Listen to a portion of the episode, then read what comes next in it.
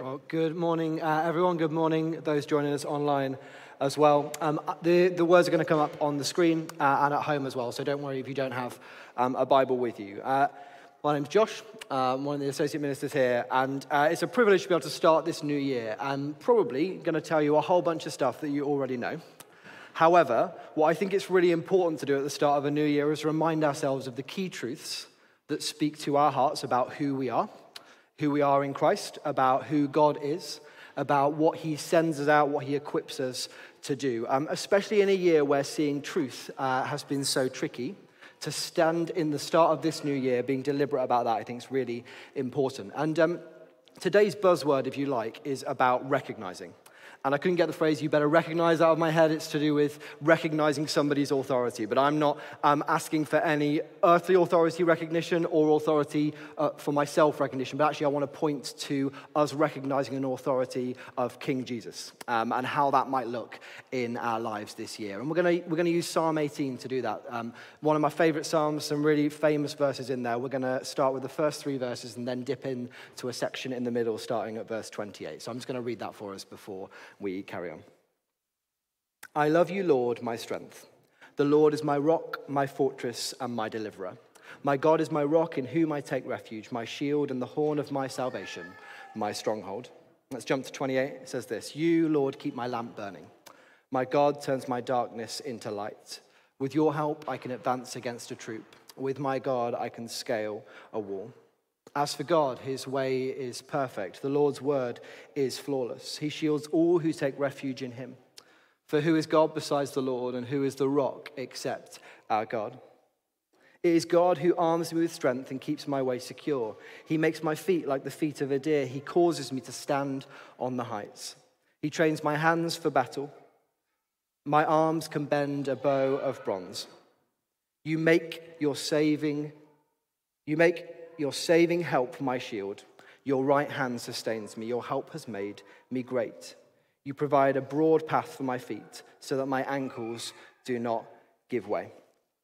So, before we go any further, we should set ourselves up to succeed, to hear where we are shooting from, to be able to recognize Jesus in our lives. Uh, and the first thing that we should recognize is, is who God is. There's loads of lines you hear about, you know, don't tell God how big your problems are, tell your problems how big your God is. Let go, let God. You see on Instagram at this time of year, people posting their word of the year of faith, hope, and love. And they're all good things, they're good reminders, but all of it really should be coming down to not being cliche, but saying this year, I'm going to stand on the truth of who God is and the truth of who He says that I am. So let's have a look at this reading that we just to see who God is in the big. We, we see in verse 3 that he's worthy of praise. I think at the start of this new year, if our posture is praise, that will be great. To recognize where God is working, to recognize where God is in charge. In verse 30, it says, the word perfect, that the, the Lord's word is flawless. The Bible is still truth, and it's still truth for us to hold on to. And you know, the Bible doesn't need us to feel like it's true for it to be true, which means that we need to be deliberate about training ourselves to say, I'm going to believe it even when I don't feel it, because feelings lie to us, but God's word does not. For who is God besides the Lord, and who is the rock except our God? There's these, these rhetorical questions you hear in the middle, and, and the answer is no one. No one is like God. Um, no one is a rock like he is. Are we going to choose this at the start of this year? Are we going to let it change us and shape us? For us um, personally, so much in these verses as well. You see God in the big, but we also see a personal God and who God is to you and to me. There's so many I's and my's um, in this. Let me just say a few of them that He is, and you can put your name in here, that He is my rock, that He is my fortress, that He is my deliverer, that He is the one that I take refuge in, my shield, the horn of my salvation, my stronghold. And how much do we need to hear those truths, these words that can be empty unless we really begin to recognize what they mean to us? If we say, actually, I have a shield, I have a stronghold that is God. He is my fortress and my deliverer. No matter what I'm facing, I can know safety, I can know security, and I can know somebody fighting for me. To know that God is these things yesterday, today, and forever. And no matter what uncertainty there is and change there is in our world, God stays the same. The shield here can also be translated as sovereign.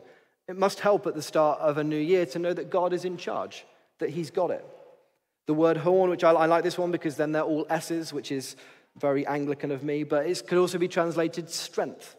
The strength of our salvation. At the start of 2021, let's remind ourselves how we felt at first. Let's remind ourselves of what it means to be saved by Jesus, that we have a hope of a certain future, of an eternity with God, and the strength, the horn of salvation, the strength of that at the start of this new year is, is helpful.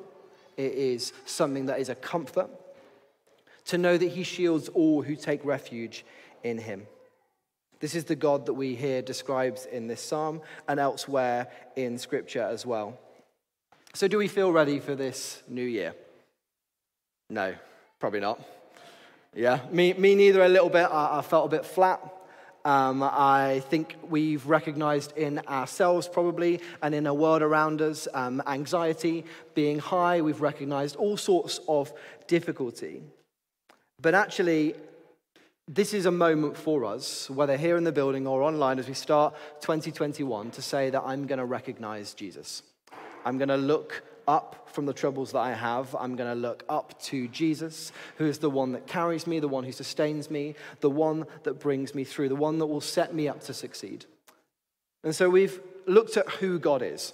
And that is the foundation, the basis to then me to point out three things that I think this passage tells us is going to happen, or tells us can happen if we recognize Jesus. So, number one is we recognize who God is. And number two, we recognize that He empowers us.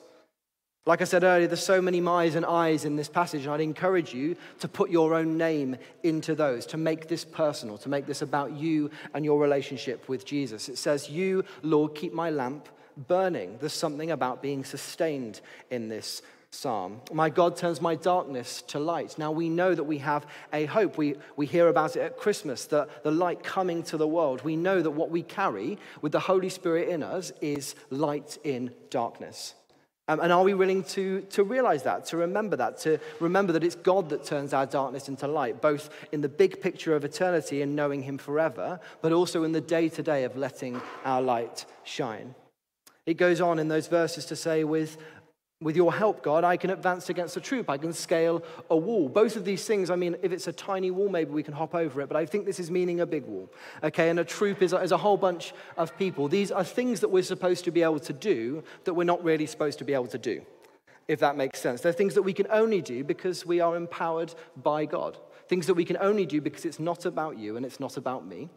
It's about the Holy Spirit in us, empowering us. It is God who arms me with strength and keeps my way secure. Empowered by strength that has nothing to do with the psalmist, nothing to do with him, nothing to do with you, nothing to do with me, but all to do with our amazing God.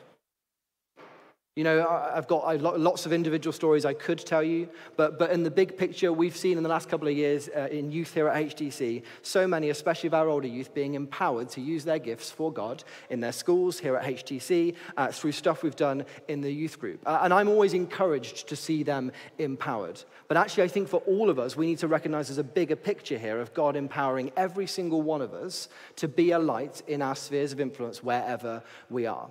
So we know who God is we know that He empowers us, but also beyond that, we know that He sends us out.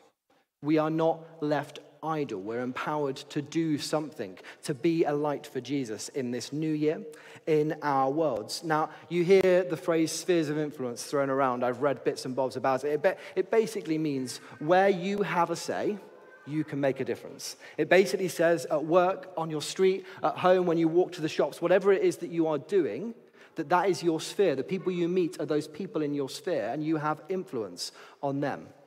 And can I tell you something? At the start of this new year, as a follower of Jesus, you are the light that this world needs to see. You are the hope that this world so desperately needs. And so we've got to take that on as a, as a commission, as a, as, a, as a get up and go at the start of a new year where probably all we want to do is, is lie flat still. To say, I am willing to be sent out Josh, I'm tired. yeah, I, me, me too. I felt flat, anxious, exhausted, said that earlier. And I think that that's why we need to recognize that this don't lose heart thing that we've talked about so much in this last few uh, months is so important. Because it's about not losing heart because we know how amazing our God is. It's completely shifting our focus from ourselves and totally being dependent and looking to Jesus to recognize that He's the one that empowers in order for us to be sent. It's a message that people need to hear. There's a verse later on in this psalm, it's verse 45, and it says this. There's a whole like bunch of stuff about how uh, the psalmist's enemies are fleeing and they're running away and, and the victory is happening. And then it says this in verse 45 about the enemies. It says, They all lose heart. They come trembling from their strongholds. And, and I noticed those words probably more than I would have done because of what we've been speaking about over the past few months, but it made me realize that actually victory because of Jesus' death and resurrection, is certain. That our enemies will fall. Whether it be tomorrow, whether it be next week, whether it be in eternity, we know the trajectory of where this battle goes. We know that we have won. And so when it says they all lose heart, they come trembling from their strongholds, we can claim that at the start of this new year and speak it over our lives. That those things that are the walls, those things that we've are the troops, those things that are the things that have held us back this year. And I'm also talking about the stuff that's in our own hearts. I'm not just talking about what's going on in our world, although we can apply it to that.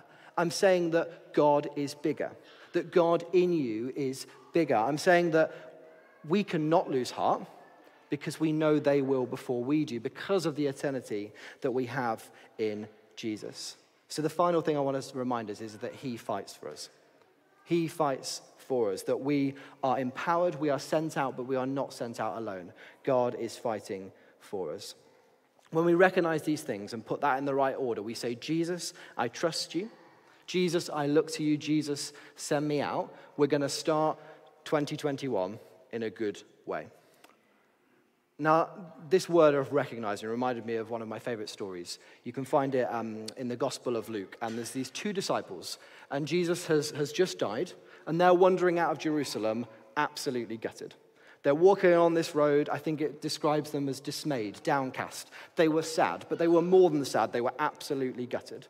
And they were walking along, being like, We followed this guy for three years, and now he's dead. What is going on?